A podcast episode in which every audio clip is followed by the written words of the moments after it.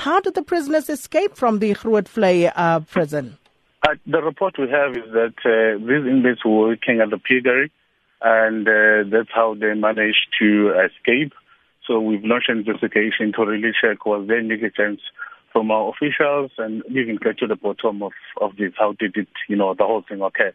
Because it's, it's a bit uh, confusing. It's only two inmates, so surely, you know, there must there must have been some measures, you know, in place to ensure that those guys are brought back. And this, of course, on the heels of six prisoners escaping, and we were told that they were dangerous prisoners from the uh, Kutama Sinthumule maximum prison in Limpopo over the weekend. What was the situation there? Uh, we received a, a, a call on Thursday that uh, there was a riot there. Uh, you will know that that center um, is being operated by a contractor by the name of South African Custody Management. So they requested that we assist them to bring back uh, order and stability. Uh, by the time we got there, we received, we received the report that seven inmates had already escaped.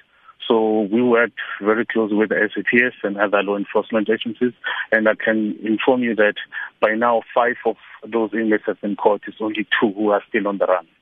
But can the public trust uh, that, uh, as the Department of Correctional Services, you are in full control and uh, full security measures are in place at these correctional facilities in the country?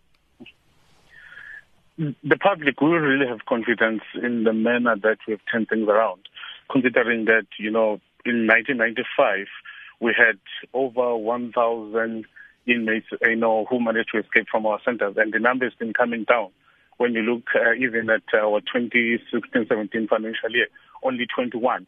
And what we must also state is that um, majority of these inmates, you know, get rearrested within a short period of time. So we've really done very well in terms of um, getting this, uh, these guys back into custody. But of course, uh, we'll prefer a zero, you know, escape in our centers. As things stand right now, how many prisoners have actually escaped from correctional services facilities countrywide this year alone? Eh, eh, as I said, the, the figure that I gave you is one of 21 because if we were to check for, for this year alone, we'll have to start uh, in, in April. But I can tell you that number doesn't even uh, rise to 10, but it's a figure that we'll have to consolidate considering that we have 243 centers in this country. And what have your uh, internal investigations yielded thus far? Um, you know, you've explained to us in the two incidents that we are talking about right now, but as you say, 21 prisoners on the run. What have your internal investigations yielded in terms of uh, some of the conditions around their escape? Uh, majority of these uh, inmates have been rearrested and are back in our centers. Um, and what we do is, as I've said, we work closely with um, the SAPS and other law enforcement agencies. But what we've also done in terms of improving security, you know, is a matter of uh, installing body scanners, uh, cell phone detectors, improving uh, um, uh, visibility of our officials, and, and ensuring, you know, the back to basics way of, you know, looking after inmates in our centers to one, that of state and to ensure that they don't find it easy to escape and to be back, you know, in the society prematurely.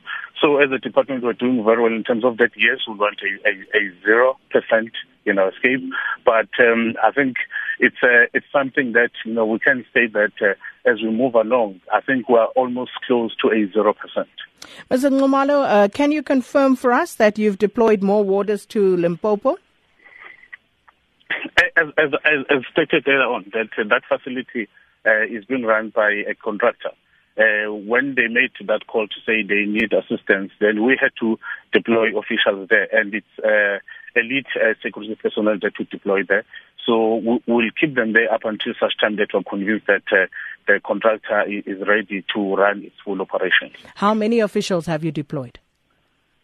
In terms of security, it is a risk to disclose the figure, but it's sufficient number, you know, to ensure that that facility uh, is stable enough and uh, that wouldn't have any impact in terms of leaving other prisons vulnerable to escapes. Not at all, because uh, uh, this is uh, elite security personnel from our side. Uh, they're, they're, they're, they're always on standby. We deploy them in, you know, in cases of this nature, And uh, we also have sufficient personnel who do day-to-day duties in other correctional facilities. So we're more than confident that we, this will not pose a risk in terms of security. And are you ex- uh, expecting uh, the attempts at escape to increase uh, as we approach the festive season? Uh, w- what we normally do towards the festive season is uh, we call it uh, Operation Vala. That's where we reinforce, you know, back to basic security. We also ensure that we've got enough uh, personnel uh, on the ground. Uh, so that there is little room, you know, uh, even for inmates who may consider a plan to escape. So the department, we ensure that because we know come festive season, a number of inmates will also want to leave our centers and be with their families. So we just have to go an extra mile in terms of, of ensuring that we close such gaps.